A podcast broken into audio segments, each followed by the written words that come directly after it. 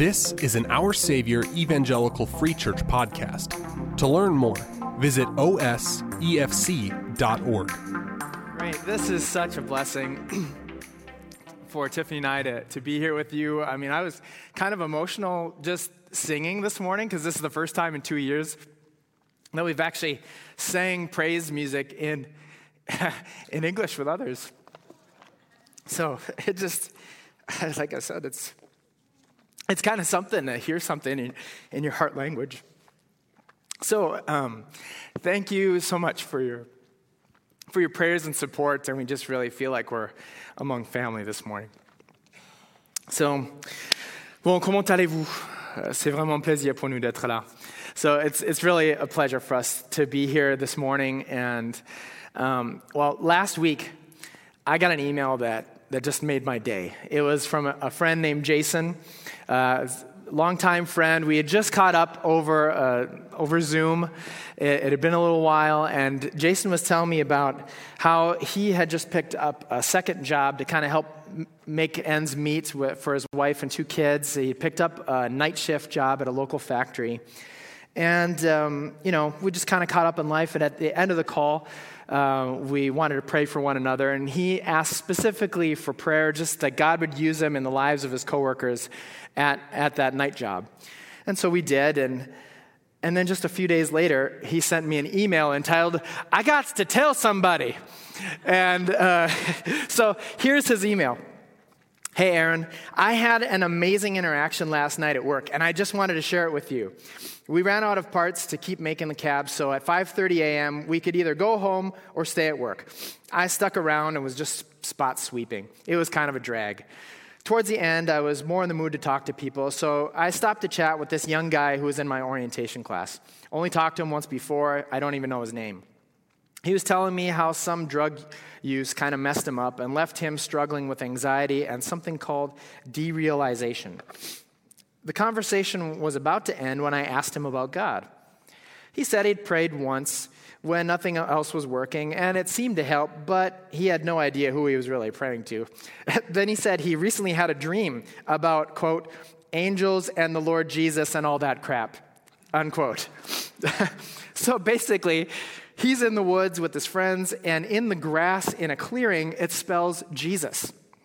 Then they're chasing this giant orange ball in the sky, but they can't reach it.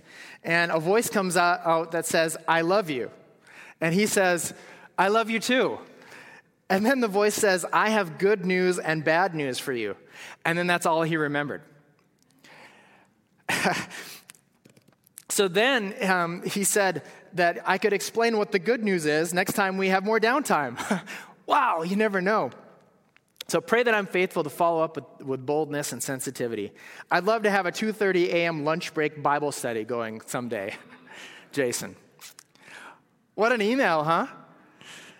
Well, I wonder, you know, have you ever had this kind of joy of just being used in some way in the life of someone else to, to share about Jesus or just to bring God up in conversation?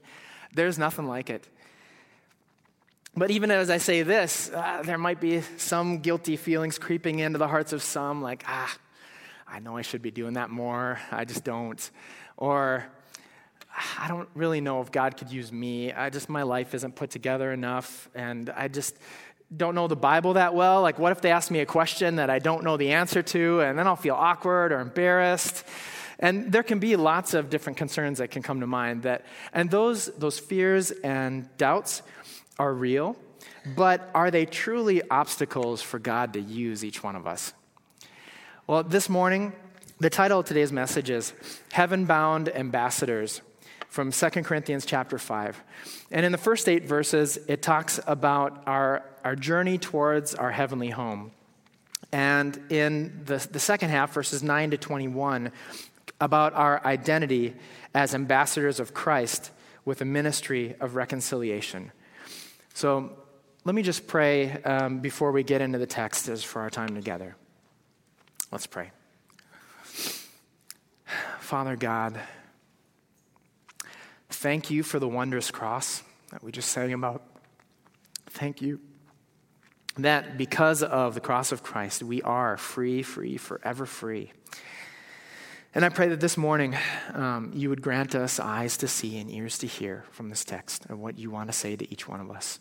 Help me to be faithful to your truth. And I pray that the Holy Spirit would be wildly at work this morning in each one of us so we can pull out what you want to say. Amen. Amen. So I loved hearing the, the people, the flipping of pages as people were getting the Bibles out. We'll go to 2 Corinthians chapter 5, um, starting with verse 1. We're going to do the whole thing. All right, verse 1. For we know that if the tent, which is our earthly home, is destroyed, we have a building from God, a house not made with hands, eternal in the heavens.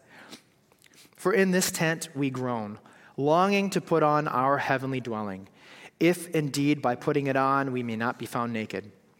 For while we are still in this tent, we groan, being burdened, not that we would be unclothed, but that we would be further clothed so that what is mortal may be swallowed up by life.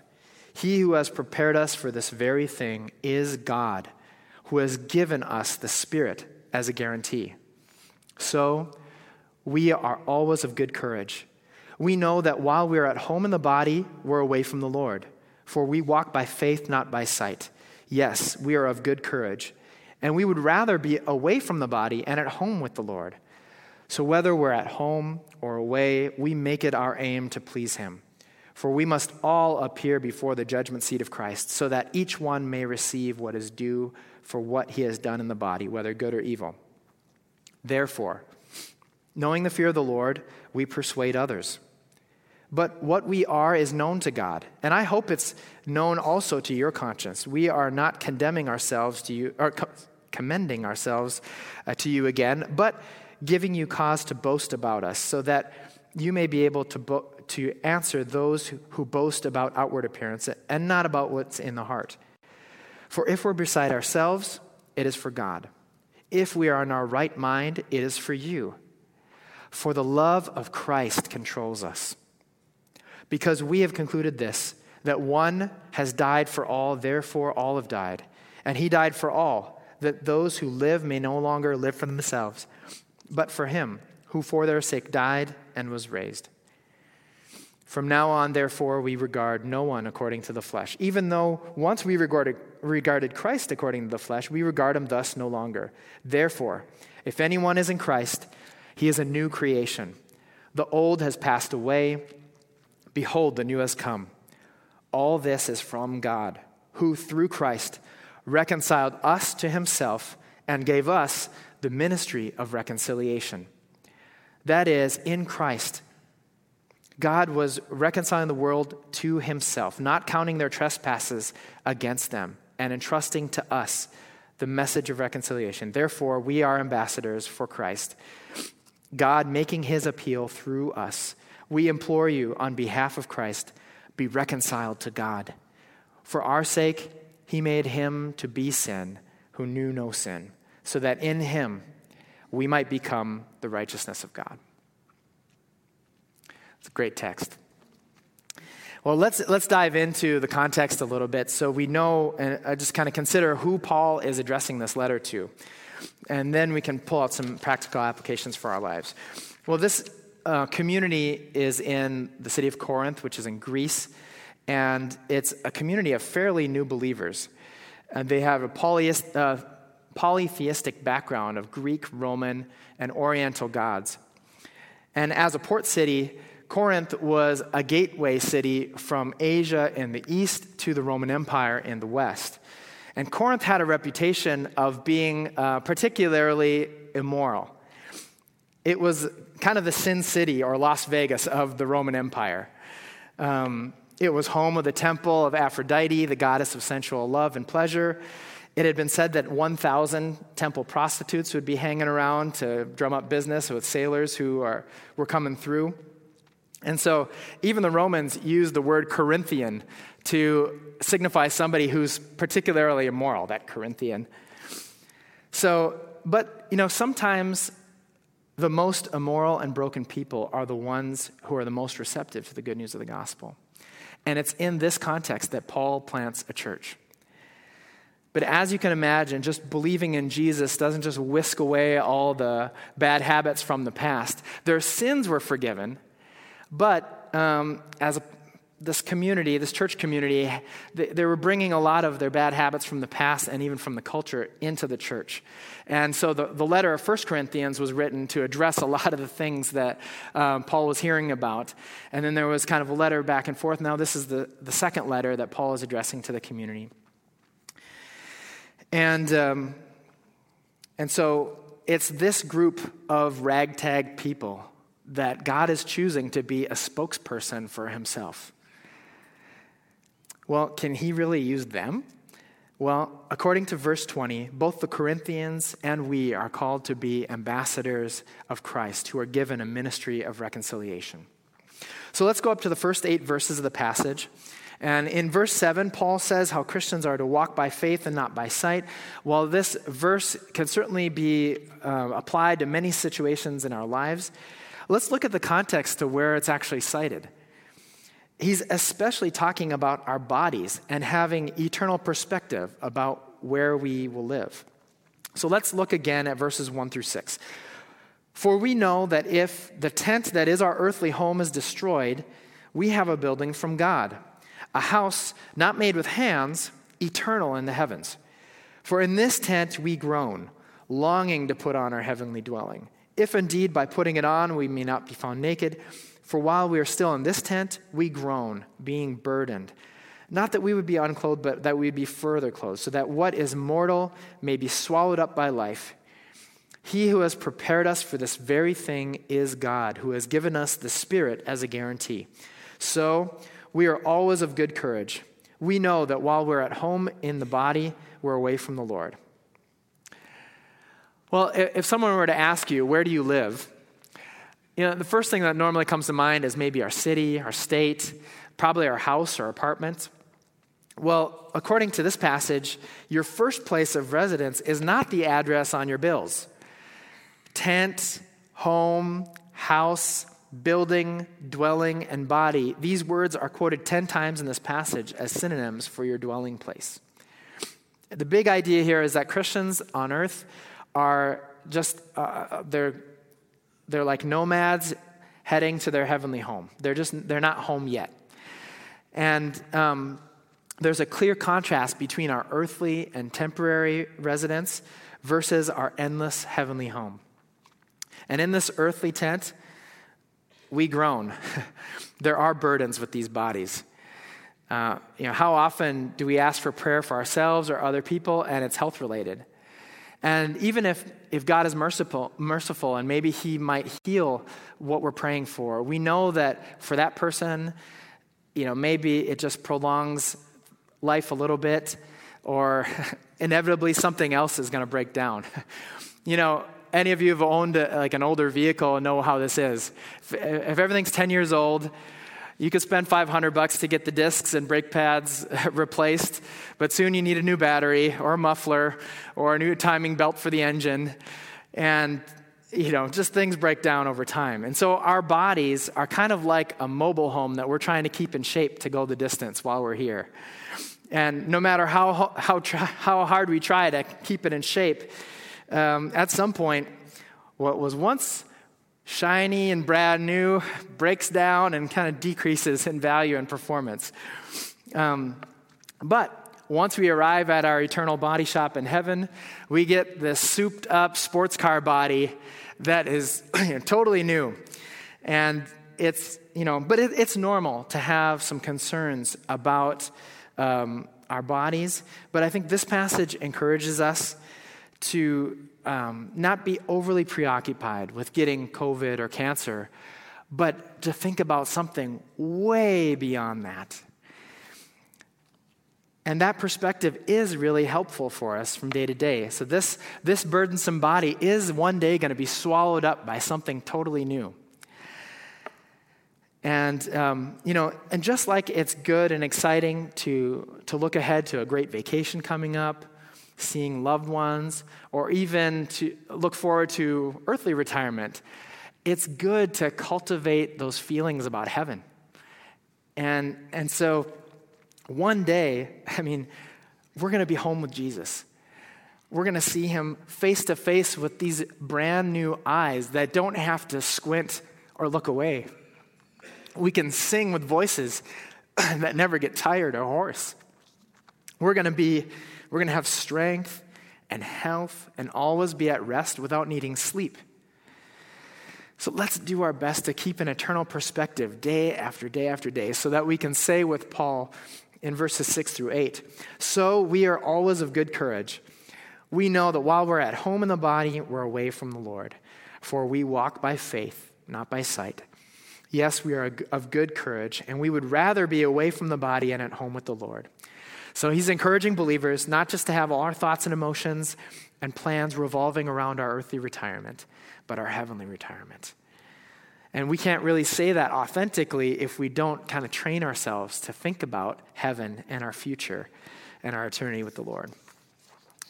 As we'll see in the next few verses, as long as we're in this body, we have a message to share with the world.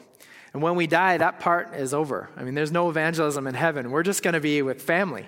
it's just going to be with others who are in Jesus.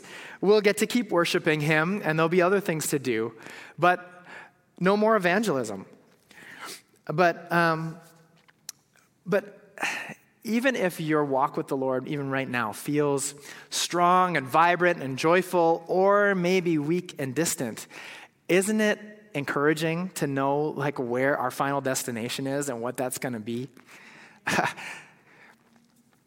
Just a simple reminder of that absolute truth of our eternal home in heaven should encourage us and give us wings for our mission here on earth.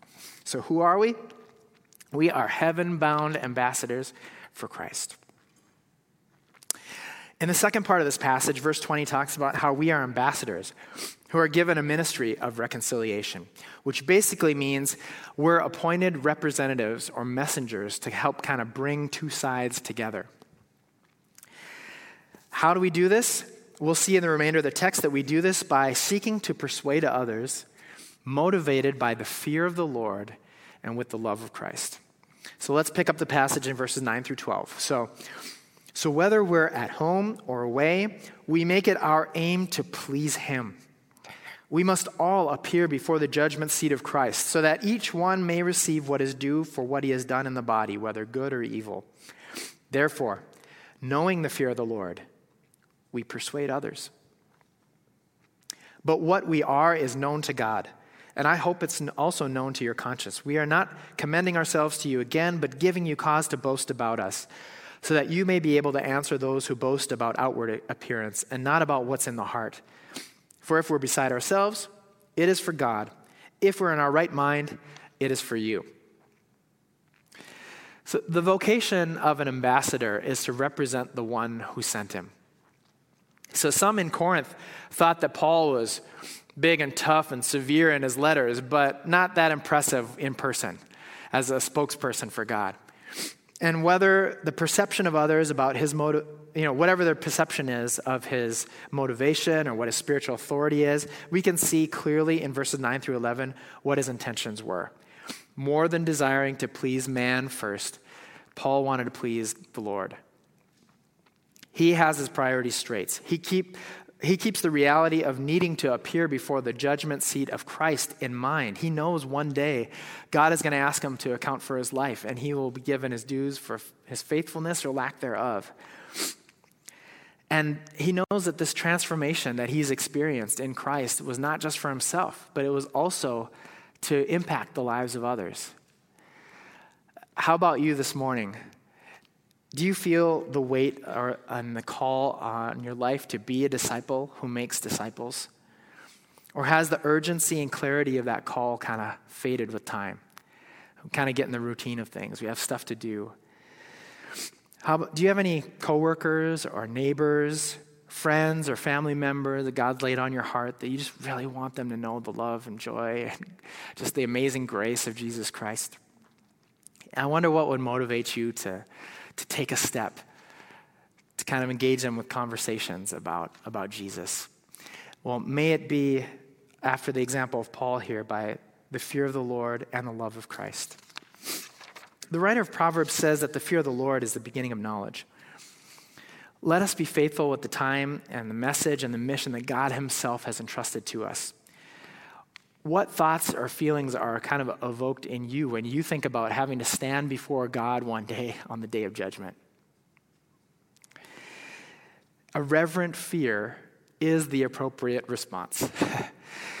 and if there's anything less, pray that our hearts would not grow hardened or blinded or numbed to the spiritual reality that awaits each one of us. And again in verse 11, Paul writes, Therefore, knowing the fear of the Lord, we persuade others. So, yes, we do not hide that we seek to persuade others. This can be kind of touchy nowadays, especially with everything being so polarized emotionally. The emotions are high, and we get it. You know, in France, among the students that we work with, there's less than half of a percent who are truly followers of Jesus. And the percentage is not, not that much higher in the general population. So, I mean, they're really, really far removed from God. Um, a lot of them don't even know a Christian who can explain the gospel to them, much less having actually considered what Jesus is offering them so that they can actually receive it and join a community. And um, so I, we get it. It takes time and it's hard, and, you know, we need the Lord. But Scripture is clear that of the many important problems of this world, the main problem is not global warming or poverty or corrupt governments or COVID. The main problem is the human heart towards God. And when people are reconciled to God, then we're able to love God, but we're also more caring to one another. Um, we have the inner peace and happiness that so many are searching for, and we're better stewards of the planet. So, so I mean, that is the main thing. We got to keep the main thing the main thing, and reconciliation with God is the main thing. So, as good ambassadors, we need to step up our listening skills, our diplomacy skills, our communication skills to communicate the good news of the gospel in a way where others feel like we're on their team. In a tone that's humble, respectful, but confident, learn to share how following Jesus makes a difference in your life and how others can, can meet him as well. But I, I, get it. Like the notion of persuasion kind of has a negative connotation. It, it kind of it can feel like an overambitious salesperson or something.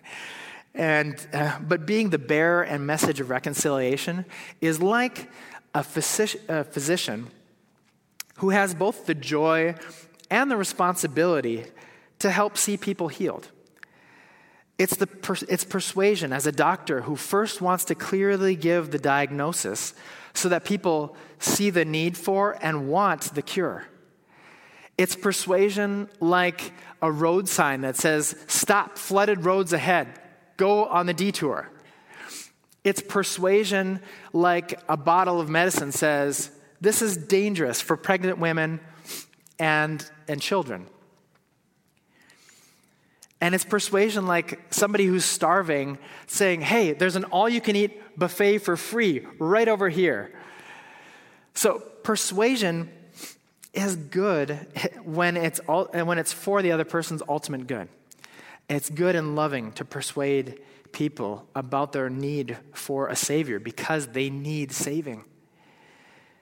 Judgment Day is a real event. The Bible doesn't allow us to ignore this. It's actually cruel to keep this information from others if they are unaware of it. But I know how what it is. Like sometimes you just have those thoughts of like, ah, I want to bring up God in conversation. It'll kind of ruffle some feathers. Or what's it going to do to our relationship? Like, I really love this person. I don't want it to turn south. Um, you know, and, and I don't know what to say. And there can be just lots of different things that come to our mind as obstacles. But have you ever noticed that one of the greatest tacti- tactics of the devil in the spiritual battle is not like these supernatural signs and wonders? it's actually more of a, like a, a subtle psychological attack. And we see this even in Scripture. So just think about Genesis with Adam and Eve. So God says, There's a tree, don't eat. What does the serpent say right after that? He seeds these, he, he sows these seeds of doubt to, to Eve. Did God really say, You will not eat any of the fruit of the trees of the garden?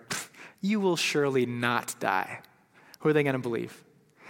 Or right after Jesus' baptism, where a voice from heaven says audibly, This is my son in whom I am well pleased. Well, what happens right after that? Jesus goes out in the desert, he fasts and is tempted by the devil. And what does Satan say? He actually challenges his identity with the words he just heard directly from the Father If you are really the Son of God, if you're really the Son of God, well, turn these stones into bread or throw yourself down from the mountain. He tried that same trick directly on Jesus. Well, think about our own lives. It's, isn't it thoughts of doubt or discouragement or fear and our own limitations that kind of keep us from just living a life that walks by faith, that witnesses joyfully to others, and, can, and just to be continually filled with the power of the Holy Spirit. Well, how do we battle those thoughts so that we can persuade others of the relevance of the gospel? Well, we follow Paul's example. We fear God more than man, and we share our lives, like Paul, with an attitude of love. Verse 14 For the love of Christ controls us because we have concluded this that one has died for all, therefore all have died. Other versions say that the love of Christ compels us. L'amour de Christ nous presse, en français. um, the love of Christ urges us on. So, you know, if we had time to go around this room and I could just kind of call on somebody to say, can you just tell a story of somebody that you know whose life has been transformed by Jesus? I suspect two things would happen. The first is while you're telling that story, I think you'd smile. I think you'd smile with joy because the love of Christ that you have for that person or just for God at work in this world, it would just start flowing out of you. You just, you're touched that God, in His mercy, would use broken people like us to share this incredible message with others, and that He still is transforming lives today it's, it's just an amazing thing to see a soul switch lanes from eternal separation from God to eternal life with God. And I suspect the second thing would happen is that we would all hear um, that God in that story used both the message and the messenger in that person's journey of faith. The message of the gospel wasn't just kind of read in a vacuum or, or just heard in, in his infinite wisdom, just God has chosen to use, I mean, the power of salvation is in Christ alone. But in his infinite wisdom, God has just chosen to use a combination of his word, of the Holy Spirit, and his people to bring people to saving faith in him. And I mean, just think about your own life. What are the faces that come to mind? Like, who did God use in your life to sow the gospel? Whether it's family or church or some other way, He used people with this message. And I, my guess is that you love both this message and some of the people that God used to bring it to you. So, for those who, he, who are here that might even still be considering the claims of Christianity, please think about the offer that God has given to you. We're all infected with this moral cancer of the soul called sin, which certainly leads to death and also to the merited eternal wrath of God. But God Himself has provided the only cure. Do you have a and for his sake, God made Jesus, who knew no sin, to be sin, to take on, oh, excuse me, your sin at the cross, so that in him you would have life. Why refuse such an amazing gift um, of, of being reconciled with God himself and to be able to live with him forever? Why not choose even today to live with him? Thanks, hon. excuse me.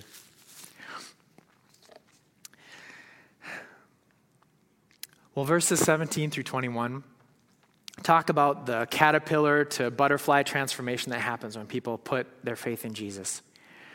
We get reconciled with God, and we are commissioned to tell others to do the same. So I'd, I'd like to just conclude simply by rereading these verses. And as I do, perhaps the Lord might use this not only as a reminder, but kind of a recommissioning for you to go out and be his ambassadors. If God can use Paul and the Corinthians, he can use you and I. Verse 17. Therefore, if anyone is in Christ, he is a new creation. The old has passed away. Behold, the new has come. All this is from God, who through Christ reconciled us to himself and gave us the ministry of reconciliation. That is, in Christ, God was reconciling the world to himself, not counting their trespasses against him, and entrusting to us the message of reconciliation. Therefore, we are Christ's ambassadors. We are ambassadors for Christ, God making his appeal through us. We implore you, on behalf of Christ, be reconciled to God. For our sake, he made him to be no sin, to be sin who knew no sin, so that in him we might become the righteousness of God. Well, if you're a Christ follower, you have been reconciled to God and a new body and an amazing future to look forward to in heaven. Let us live daily with this eternal perspective and try to bring as many other people with us as possible. If you have doubts about yourself as someone who God can maybe use to bring somebody else closer to Christ, well, just look at the Corinthians. You know, if he can use Paul and the Corinthians, he can use you and I. And perhaps by the end of this week, you might be writing a friend with joy with an email entitled, I just got to tell somebody because you just told somebody. There's nothing like that joy. Well, let me just pray for God to help us to be better ambassadors for Him. Lord God, thank you for the amazing privilege of knowing you and all the promises that are true for us in Jesus Christ. For any in this room who are perhaps, or maybe watching online, that are perhaps not reconciled to you at this moment, I pray that they would feel pressed to confess their sin and receive the fullness of your grace and love and forgiveness. And for those who want to be used by you in the lives of others, help us to know where to start even this week. Grant us courage and boldness to pray and to seek to introduce others to Jesus. Blessed are the peacemakers, for they will be called sons of God. Lord, we, we see a world in such desperate need of peace, of hope, of truth. And you have given us all these things and more in Jesus Christ. For those uh, in this room or online that whose bodies are aching right now and are going through suffering, remind them of what you have in store for them. Help us live with eternal perspective day after day. Thank you for this hope and this privilege to bear your name and as your ambassadors. With your help, we can become who we are in Jesus. And it's in his name I pray.